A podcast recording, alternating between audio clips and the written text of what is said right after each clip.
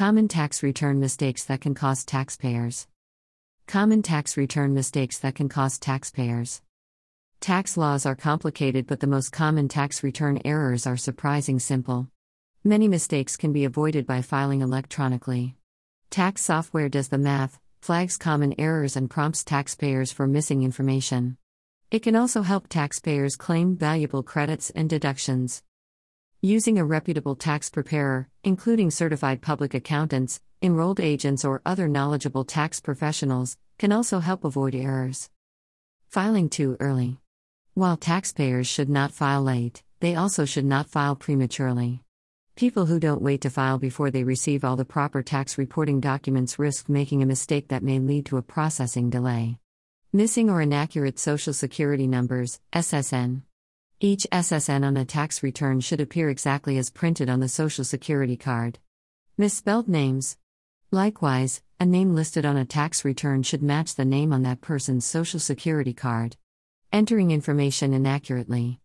Wages, dividends, bank interest, and other income received and that was reported on an information return should be entered carefully. This includes any information needed to calculated credits and deductions. Using tax software should help prevent math errors, but individuals should always review their tax return for accuracy. Incorrect filing status. Some taxpayers choose the wrong filing status.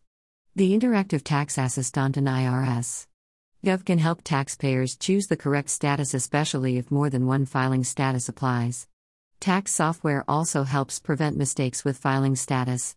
Math mistakes. Math errors are some of the most common mistakes.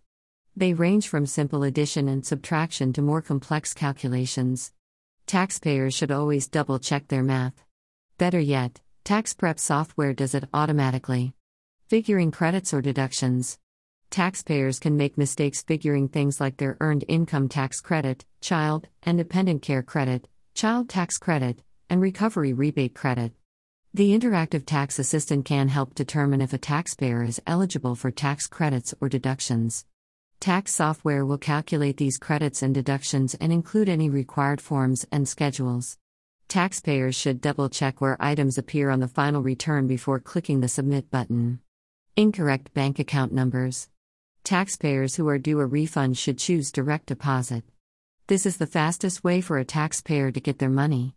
However, taxpayers need to make sure they use the correct routing and account numbers on their tax return. Unsigned forms. An unsigned tax return isn't valid. In most cases, both spouses must sign a joint return.